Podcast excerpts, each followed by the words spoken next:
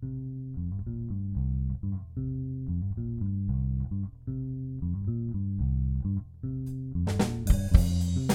are listening to the weekly sermon podcast of Community Bible Church in Savannah, Georgia. If you'd like to learn more about CBC, check out our website at cbcofsavannah.org. And now, this week's message.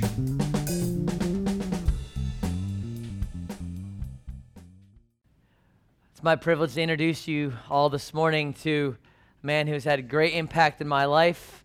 Uh, was my third preaching professor, as, long, as well as he was my my first semester in seminary. Taught the class on spiritual life, um, and really, as my thick PE major-headed self, didn't really grasp the process of expository preaching until I think I, I got through with his class. It was my only A in any preaching class. I want you to know A minus. I got in one of my sermons. It's a miracle uh, before graduating, uh, but just was a great teacher and enabled me to understand and grasp just a little bit, at least, the process of expository preaching that, that you guys get to hear every Sunday. And I probably will, you'll be greatly disappointed after, after hearing your sermon today because you'll be like, this is what we're supposed to be getting, and this is what we're getting on a weekly basis. But um, Dr. Richard also was very encouraging and affirming and, and giving me a vision for teaching abroad, and, and some you know that I've every year had the privilege of going overseas and teaching uh, some sort of college setting or pastoral setting,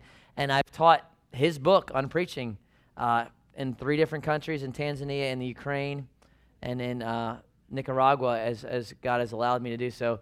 His impact through that, just through one guy in a seminary class, has gone far beyond just the doors of CBC, and so been grateful for his ministry there. He has an international ministry called RREACH. There's information on the table, some of his books on the table. I'd really highly encourage you to grab some of that. We as a church support monthly the ministry of RREACH and, and what uh, God is doing through Dr. Richard. And uh, we're, we're privileged to have him and his wife with us this morning. Um, he's preached two times already, and so uh, so you can pray for him as in this third service, as, as I know how he's feeling. Just it's a, it's a long day, but it's been a great encouragement to our church. And so I want to welcome him to come up here one more time and to preach. And his wife, Bonnie, is with him in the front rows. You can meet them after the service, but come on up and, uh, and speak again. Thank you so much for being here, Dr. Richard.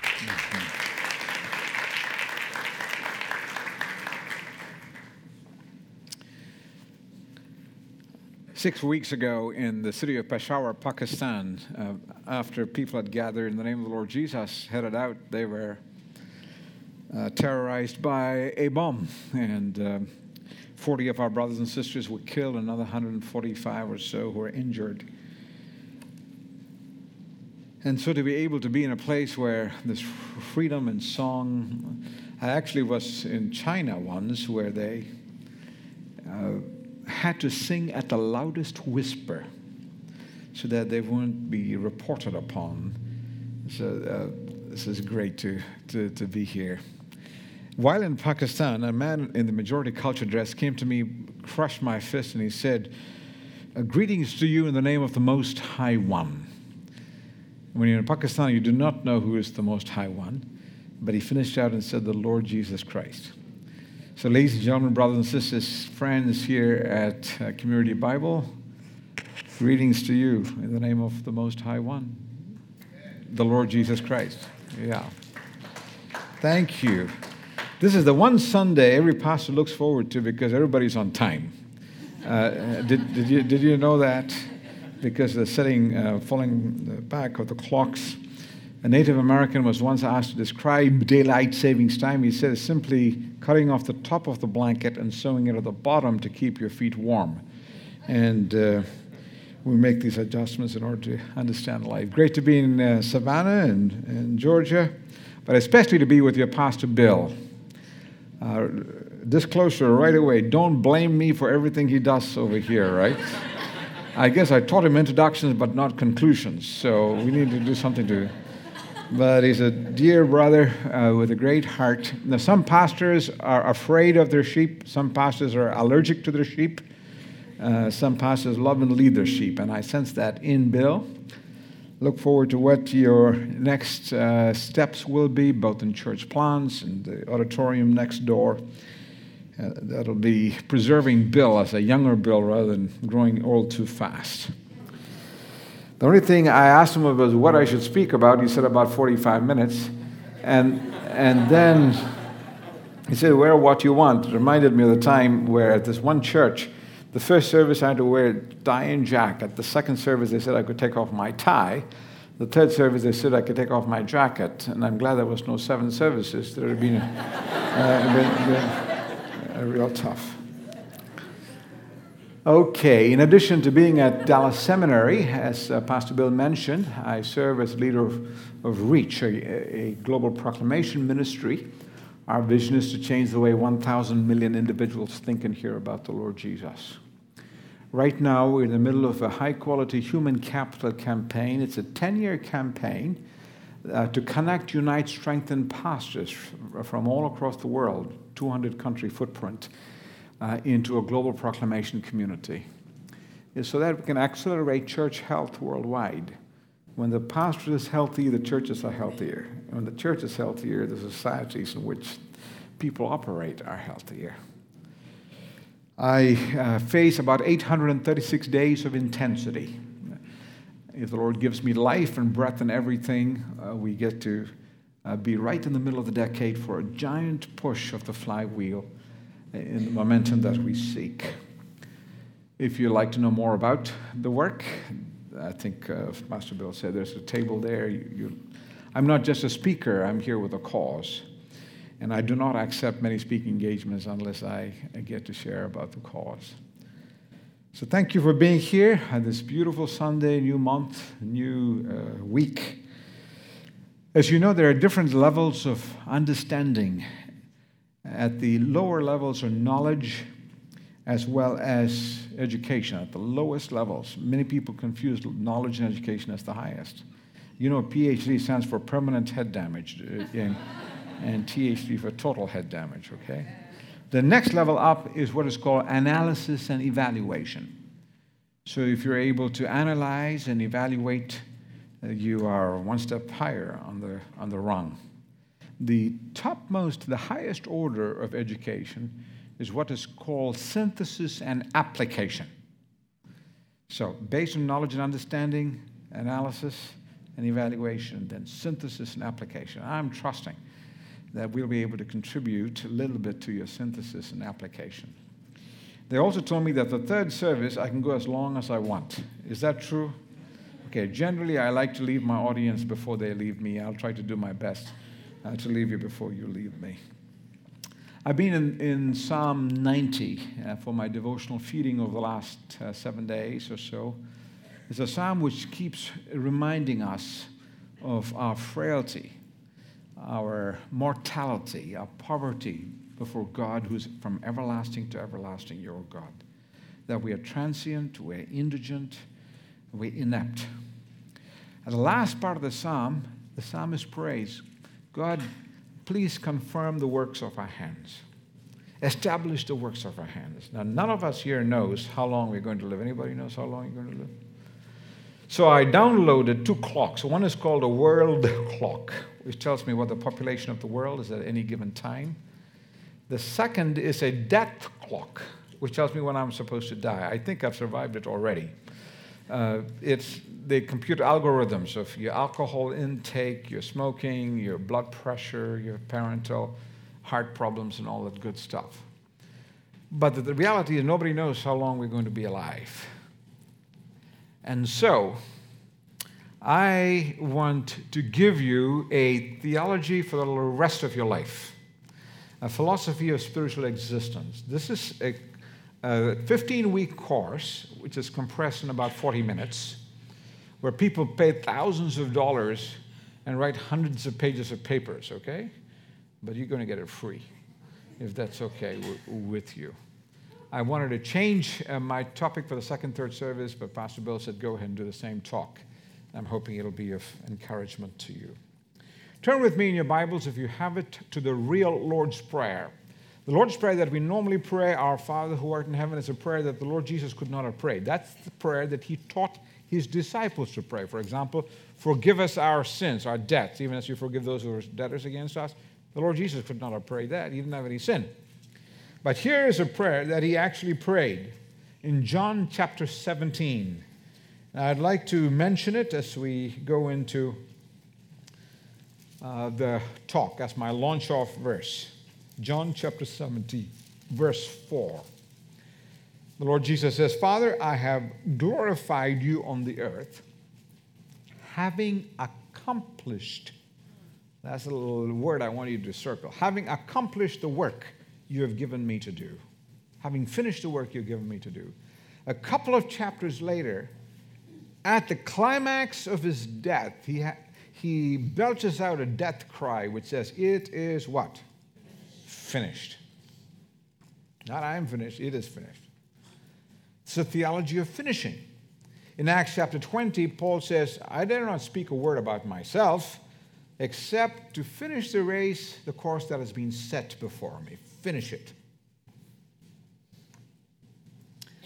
My wife and I, we have a personal trainer. He is cruel in every way. He helps me find muscles I do not know existed. And just when I'm taking my last breath, he'll say, Finish it out now, finish it out now. Going to finish it out now.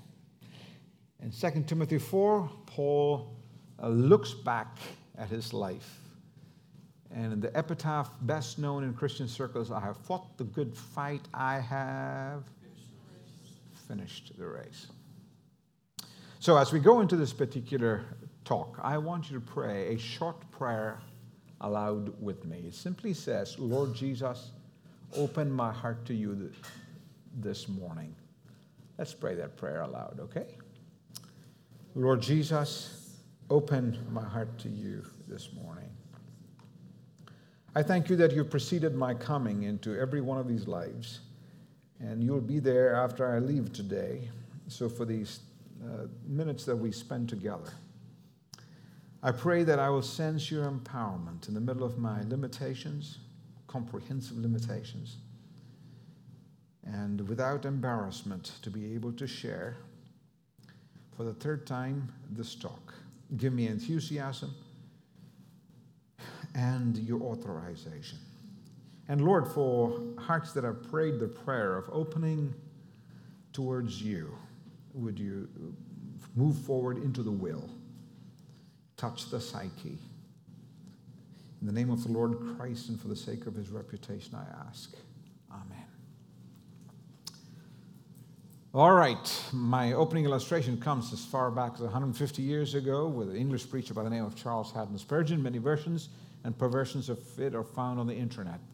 The one who made it most popular is the great trophy of Mormon common grace by the name of Stephen Covey, who died last night, uh, last year. He, uh, in his seminars on effective living, talks about a time management expert who brought a wide-mouthed glass mason jar and put some big rocks in it. And he asks his group, Is it full? And they say, Yeah.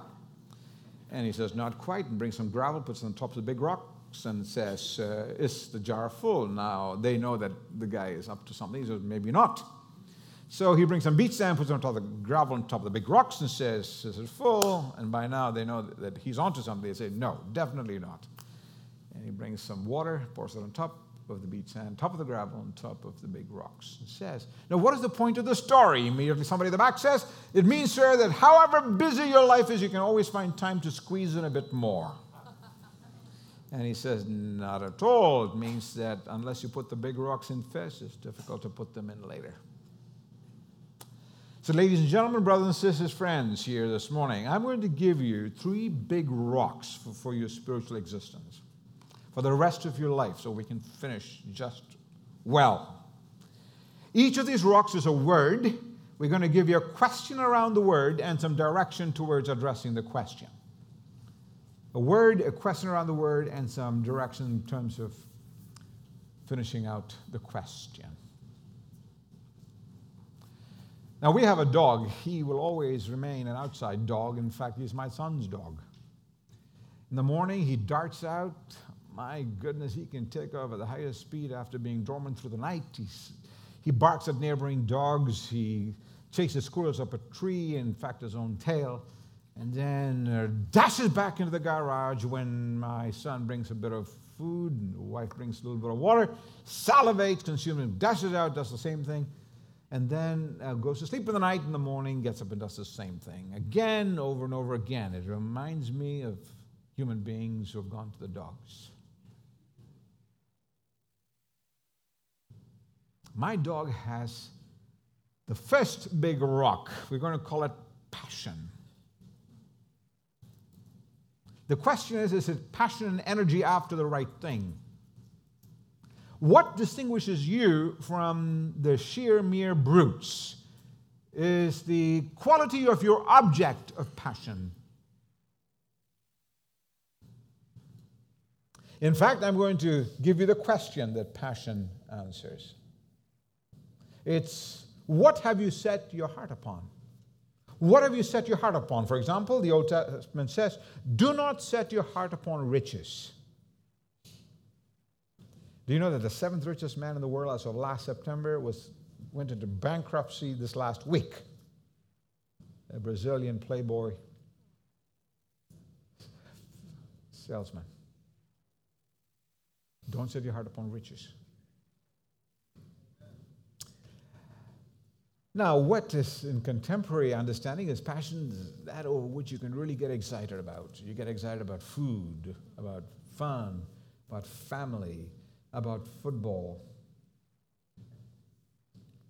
I got an email from the Philippines this last week, and uh, the email said last year, Alabama beat Arkansas, and Arkansas fired the coach. Alabama beat Tennessee, and Tennessee fired the coach. Alabama beat or, uh, Auburn, Auburn fired their coach, and Alabama beat Notre Dame, and the Pope resigned. Now they're trying to find Alabama to play Congress right now. So.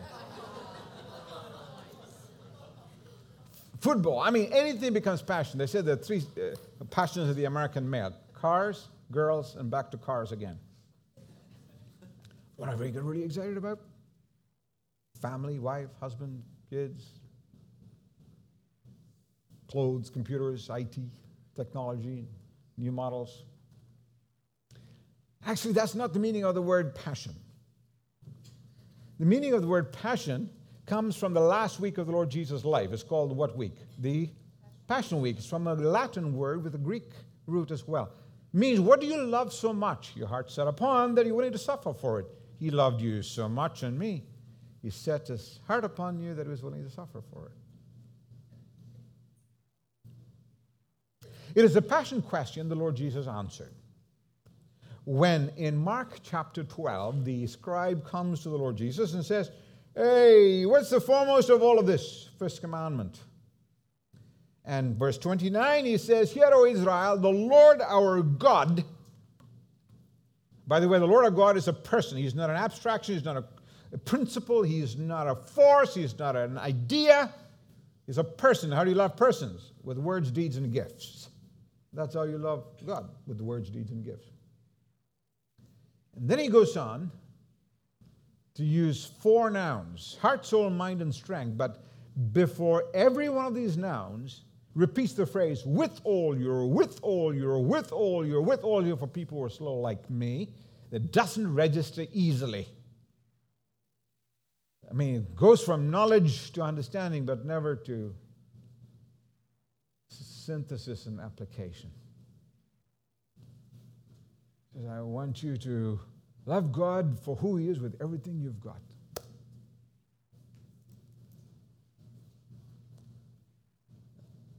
And the love of neighbor is an overflow of loving Him with all your strength. Now, that is the fundamental question of the spiritual life. What have you set your heart upon? He himself says the first commandment. Indeed, after his resurrection, he comes to Peter and says, Simon, son of John, do you what? Love me more than these. Do you know that only Yahweh in the Old Testament was supposed to be loved that way? And now Peter says, Of course, I love you. The same love that Yahweh expected of us, we're giving to Jesus. That's a veiled claim to deity by the Lord Jesus. It's the only way to prevent us from falling into idolatry.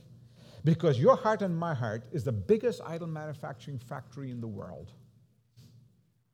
I can take good things and turn them into idols. I've got so many competing allegiances. I turn good stuff into worship centers. Now, at this point, people ask, uh, isn't it good to have passion for your work?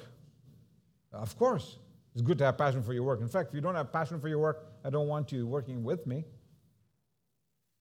Should you have passion for some hobbies? Of course. So, how does it relate to passion for Christ? I want to illustrate this and then give you a principle that'll be of help for the rest of your life. First, the illustration. How many of you are married? Some of you are slower to put up your hands, but all right. Did you notice that when things are going well with your spouse, everything else is a little easier? When things are not going well with your spouse, everything else has a cloud hanging over it? Hello? Okay. It's the same way with loving God, loving the Lord Jesus. When you love Him rightly, you can love all the other things rightly that you should be loving rightly. You know, your spouse, your kids, and, and even things when are difficult to love them rightly. But when you do not love the Lord Jesus rightly, everything else is going to be messed up. Here's the principle if you want to write this down. You can have many passions in life, but only one passion of life. You can have many passions in life, but only one passion of life. My dog is distracted with many passions in life. He doesn't have a passion of life. You are distinguished from the animals. You can choose your passion. And trust the passion of your life is the Lord Jesus. So, passion, the question is, what have you set your heart upon? The direction is make Jesus your first love. Make Jesus first love. I'm going to give you some homework. Now, this is something you can do right now. Actually, you already know the answer. Somewhere perhaps this afternoon or tomorrow, I want you to get a clean sheet of paper and draw a picture of your heart on it. A picture of your heart. And then I want you to put a question mark inside your heart. You're only allowed one object, not two. One object. It's a tough question and an easy answer. The easy answer we know, but all these competitive stuff, arousal, competing with Christ.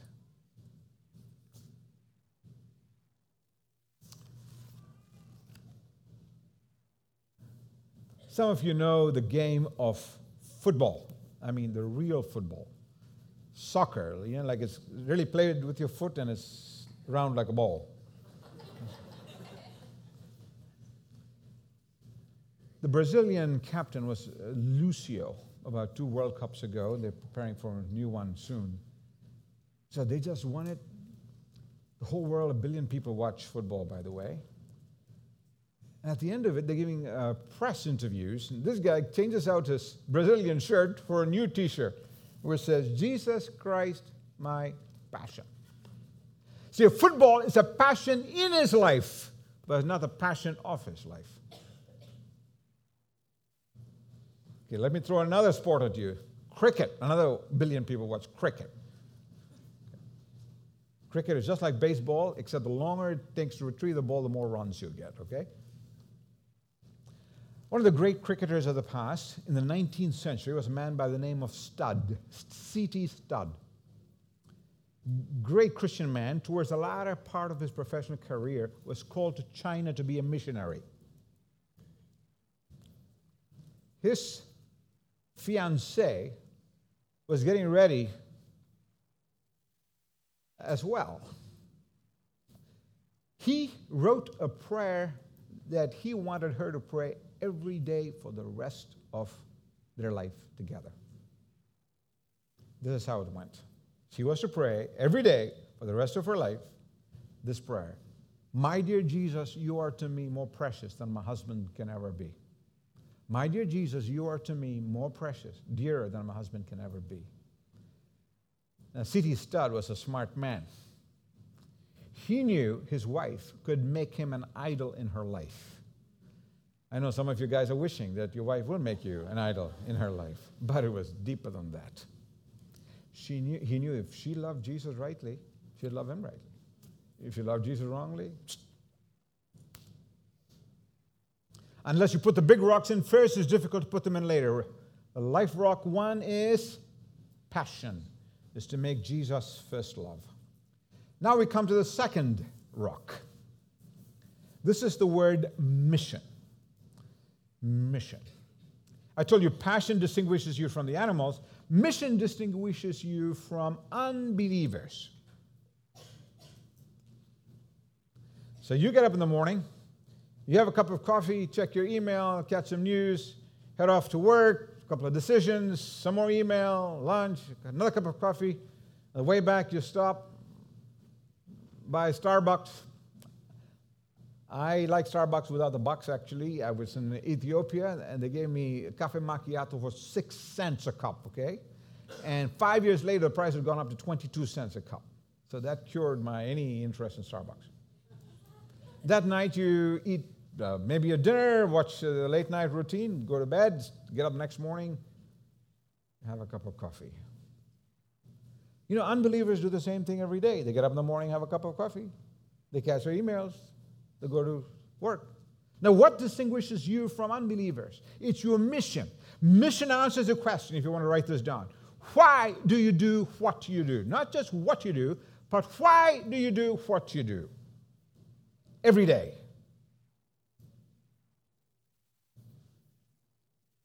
It's a cute story coming out of the border towns across uh, Texas and Mexico before they sealed it of young Jose who would ride his bicycle across the borderline with a sandbag on his handlebar. Every day, bicycle across the borderline, sandbag on his handlebar. The Border Patrol agent assigned to him said, Man, I'm sure he's bringing something very precious. They spot checked him, they stopped him, wondered if it was drugs from Central America, whether there's gold across the border. And every day, same thing sandbag, so the agent looked at young Jose and said, Son, if you tell me what you're bringing every day across the U.S., I will never stop you again. And Jose said, Sir, every day I bring a new bicycle into America. You've got to decide sandbags or bicycles. On the surface, everybody is doing the same thing. But what distinguishes me and you from unbelievers is the reason. Why do you do what you do? And the Bible has a great answer to it. At the end of 1 Corinthians 10, this is a theme which reverberates throughout the entire scripture. the end of two verses, 1 Corinthians 10, it says, uh, two chapters, verse 31 Whatever you do, whatever you do, whether you eat or drink coffee, that's not there. You do it to the what? To make Jesus look great. That's my paraphrase of bringing glory to God. To make the Lord Jesus look great. Whatever you do. If I'm standing in front of you, I need to say this to make Jesus look great. My number one fear is to embezzle, steal, rob God's glory, and I can do that while I'm saying that to you.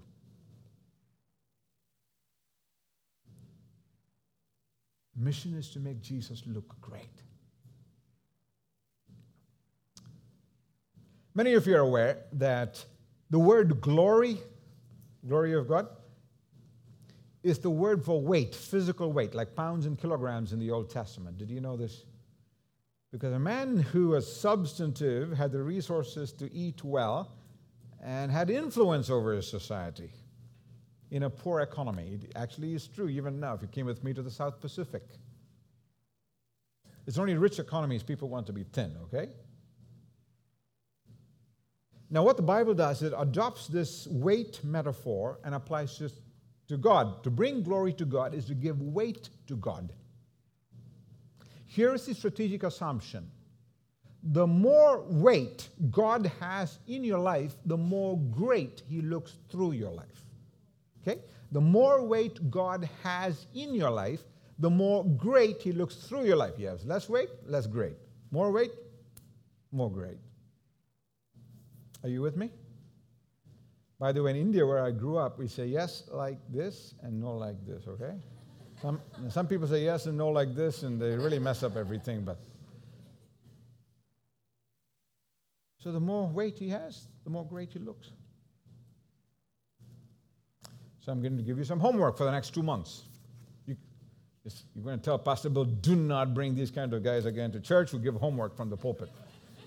Okay. I want to take another piece of paper. I want you to draw two lines. Makes three columns. At the top, I want you to write personal, middle, family, third, work. Study whatever consumes most of your waking hours. Personal, family, work. And now I want you to think about where is God a lightweight? Where is God a lightweight? In my personal life, family life, work life, study life, if you're a student. For example, in your personal life will, will be things like your devotional feeding, your exercise, your sleep. Not in church, but I mean your sleep. Why sleep at home when you come to church and sleep, right? I see some of you are descending into the second stage of rapid eye movement right now. your sexuality, your exercise, habits, all kinds of your giving, all kinds of stuff under personal. Under family, your relationship to your spouse, your kids, your uh, parents, your grandparents, the whole gamut of family. Some cultures are wide, you know, families, lots of people. Some are nuclear. The family of God, even the human family. And the third would be your work, performance issues, excellence issues. Are you giving your best? What about your motivation levels? Character, integrity, honesty, all those other kinds of stuff. You know what it is. Now, I want you to ask where is God at present a lightweight? Since you only have two months to answer this question, I want you to do one of each of these categories. Just pick one and address that. It's just like our guys at the back upstairs. They've got a mixer board. They've got six or seven mics, and they say, oh, this mic needs to come up, this one needs to go down. That's exactly what we're asking you to do. Your heart is a mixer board. Some needs to get up, some needs to come down.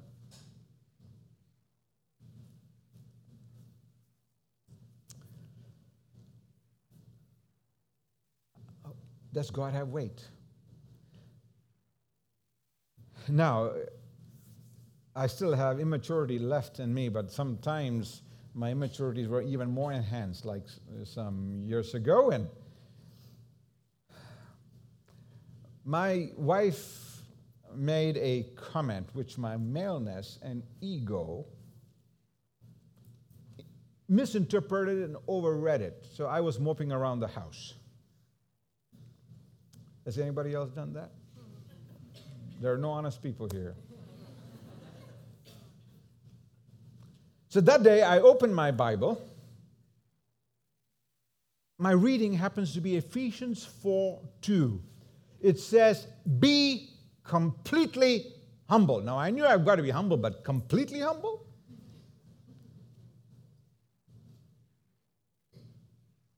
In all humility, it says. Now, what does that mean? Will I be able to give God the weight in my life to resolve this issue? Will I be mature enough to be the leader in initiating this conversation? If he has weight in my life, guess what? I've got to act on it. If he doesn't have weight, enjoy my arrogance and pride. So I went to her and I said to her, sweetheart, this thing has happened. Uh, I will admit I'm wrong if you admit I'm right. Some of you men need to write this down. I admit I'm wrong if you admit I'm right. She said, You go first. I, said I was wrong, and she said, You're right.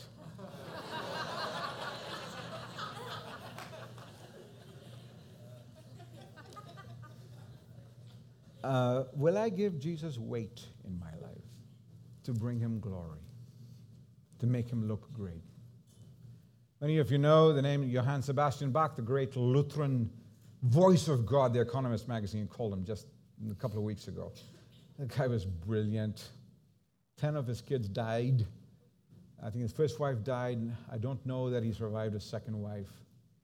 He just said, I'm, I'm nothing, I'm just a plotter. But after every one of his compositions, he had a strange habit.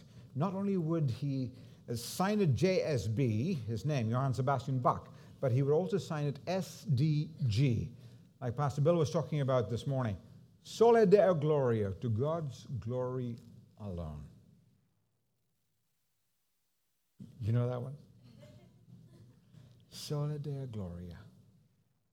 So, whatever you do, in your relationships, in your attitudes, in your values, in your actions, to God's glory alone.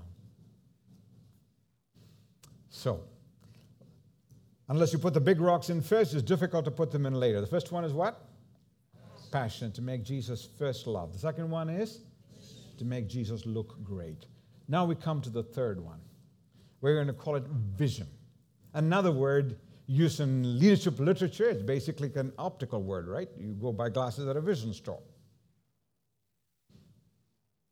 And so leadership literature says, you know, what change are you going to make in this world? What difference are you going to make in this world? Because you existed. Those are very valid, but I've got a great question borrowed from the greatest writer of English devotional literature who died at the age of 43. I went looking for his grave in Cairo, Egypt, and Khartoum, Sudan. They hadn't even heard of him. Oswald Chambers. He says the definition of vision answers the question how can Jesus help himself to my life? How can Jesus help himself to my life? It is not a question that Jesus needs my help. Jesus does not need help. But it's a question of surrender and abandonment. Please help yourself to my life. Many people have faulty visions and flawed visions. Long life, as it is guaranteed. I've actually had some people say the first half of your life you've got to be successful, the second half of your life you've got to be significant.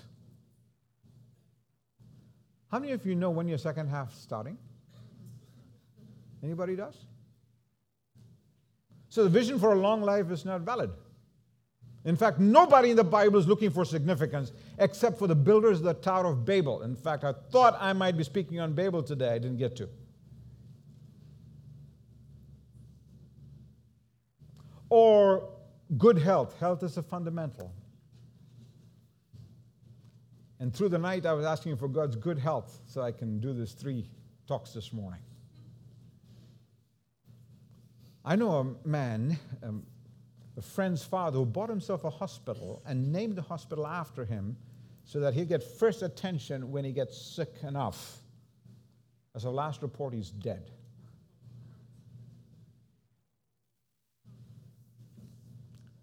The only vision that sustains, that counts, that is long, is not changeable because God is unchangeable goes from year to year, age to age, everlasting to everlasting.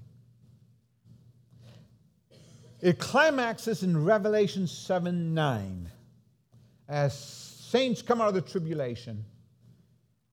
Says, and I looked after this, I looked, vision word. And people from every tribe, every tongue, every nation gather around to sing salvation to the Lamb and to the throne. Everybody. Around the throne. Who acknowledged the Lamb. Who knew God. So, unless my vision aligns with his vision, to some degree, I'm unproductive and deficient. I live a random life. Because passion distinguishes you from animals, mission distinguishes you from unbelievers, vision will distinguish you from baby believers and immature believers. Growing believers are constantly aligning themselves to God's vision. Now, how does it play on Monday for you? I don't want you to forget that I've not forgotten that I'm going to give you homework. This can go for the rest of your life, but next year is a great time if all of us do exist. 2014. Take another piece of paper and draw a line. Divide it in half. On the top, I want you to write stars. The bottom, I want you to write scars. Stars and scars. This is one of many tools. This is not the only tool. But I found this to be helpful. If you don't know your gifts and all the skill assessments, so on, here's a good way. Stars will tell you about the great accomplishments of your life, your business, family, all the accomplishments. It'll give you some insight as to your motivations. It'll even give you insight as to your temptations. But more than that, in terms of vision involvement, is scars, the scars of your life. Because where God has taken you, tenderized you, and crushed you, is a special sensitivity that only you have, that nobody else has. Two days ago, I had a couple sitting in my office, an older couple whose daughter was one of our friends, died after a seven month bout with something they call an NK something, natural killer. That's the technical name teary and hopeful at the same. And then they told me that two years prior, their son was killed in a car wreck. Two kids in three years. Now, I have another friend who just lost his son at 38. Guess who's more sensitive to that man's need? Somebody who's gone through this deep, deep scar. So, whether it's death or disease or divorce or uh, whatever, destitution, deprivation that you've experienced, those are all God's working for your contribution to His vision. Just exactly where you are. If you came with me to a church in Romania, that church, uh, everybody is trained to answer the question the same way. What do you do? I am a disciple of Jesus disguised as a plumber. I'm a disciple of Jesus disguised as a doctor. I'm a disciple of Jesus disguised as a housewife. I'm a disciple of Jesus disguised as a teacher. You're a disciple of Jesus disguised exactly where you are. You're contributing to the vision. Because vision is to make Jesus look great and make Jesus well known. To make him well known. Mission is to make Jesus look great, vision is to make Jesus well known. Well known in your sphere. Uh, sitting past Bill, you've got so many talented, gifted people sitting right in front of you every week. Our great challenge is to deploy you, to help you discover and develop and then deploy you into the situations, because you'll be places where he'll never be. That's your contribution to the vision, to make him well known.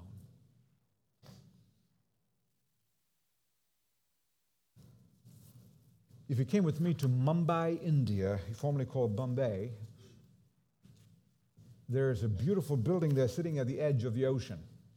Something unusual about it, it's, it's not facing the ocean. 110 years old now. About five years ago, it was attacked by terrorists from the back who came in, the front was guarded.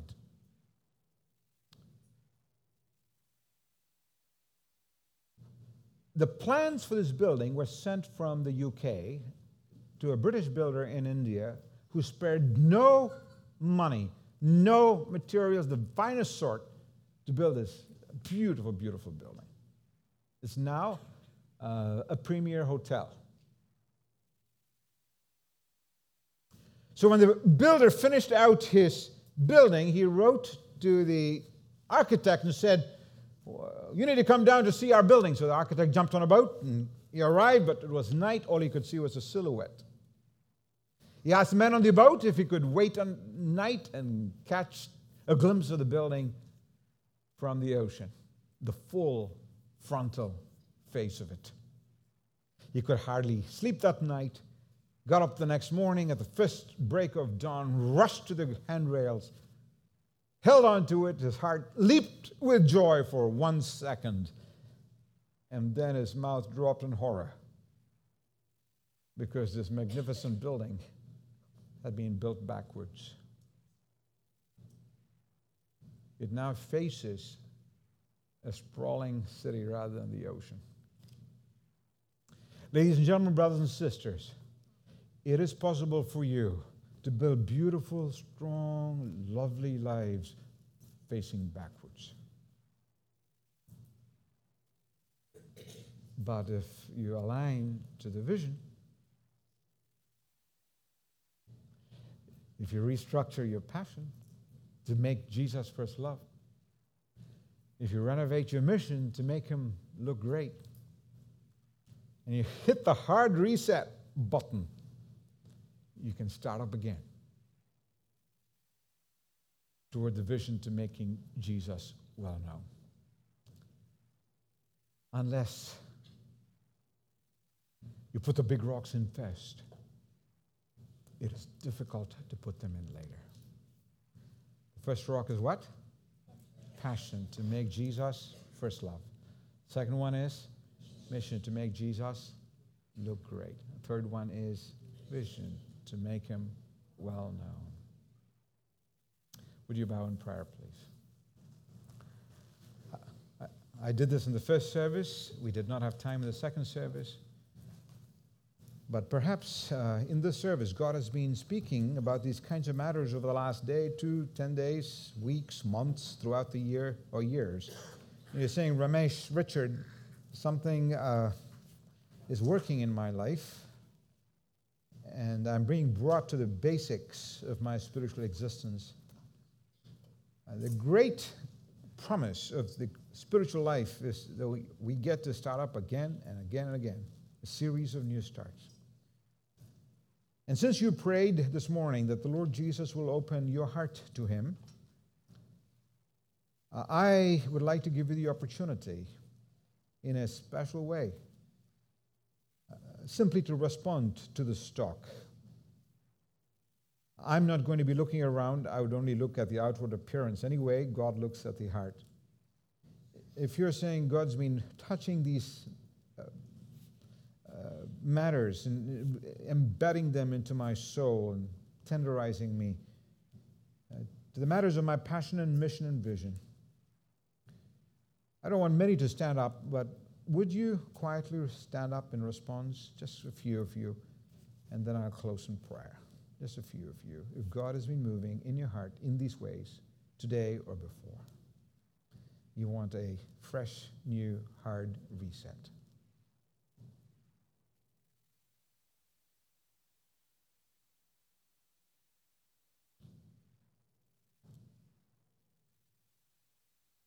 Lord Jesus, from the periphery of uh, movement, I presume that there are those who are making these decisions today. And I ask, Lord, that you'll allow this inclination to meet opportunity. That the month of November of 2013 and the rest of our lives, so that we will truly finish life having glorified you on this earth. I commend them. And many here have already made these adjustments, so we join them, Lord, and help us to encourage one another in serving you and loving you and honoring you. I thank you for uh, this congregation Community Bible Church and pray that you bless the pastors and the leaders and uh, put inordinate courage into their lives so that they can continue to grow in health first and then in numbers. So that influence throughout the city and beyond, through homes, through offices, through schools, will multiply. Thank you for the great joy of having been here to see uh, the fruit of small labor that you've given to me over the years. And please continue your wonderful strategic 2,000 year agenda uh, to especially those who responded today. You may be seated. In the name of the Lord Jesus, for the glory of the Father, by the power of the Spirit, for the very best of many everywhere, I ask these things. Amen. Jesus' words to his church, to his disciples. He says, You are the salt of the earth. But if salt has lost its taste, how shall its saltiness be restored? Is no longer good for anything except to be thrown out and trampled under people's feet. You are the light of the world. A city set on a hill cannot be hidden, nor do people light a lamp and put it under a basket, but on a stand, and it gives light to all in the house. In the same way, let your light shine before others, so that they may see your good works and give glory to your Father who is in heaven. I want to thank again Dr. Richard for worshiping with us and leading us this morning. Uh, if you guys would give him a hand, it was just a great, great to have you here. Blessing for us. Um, and I pray that they would be words that we don't just hear, that we would be doers of the word uh, and doers of those, those encouragements that he gave us. Have a great week, and we will see you all next Sunday.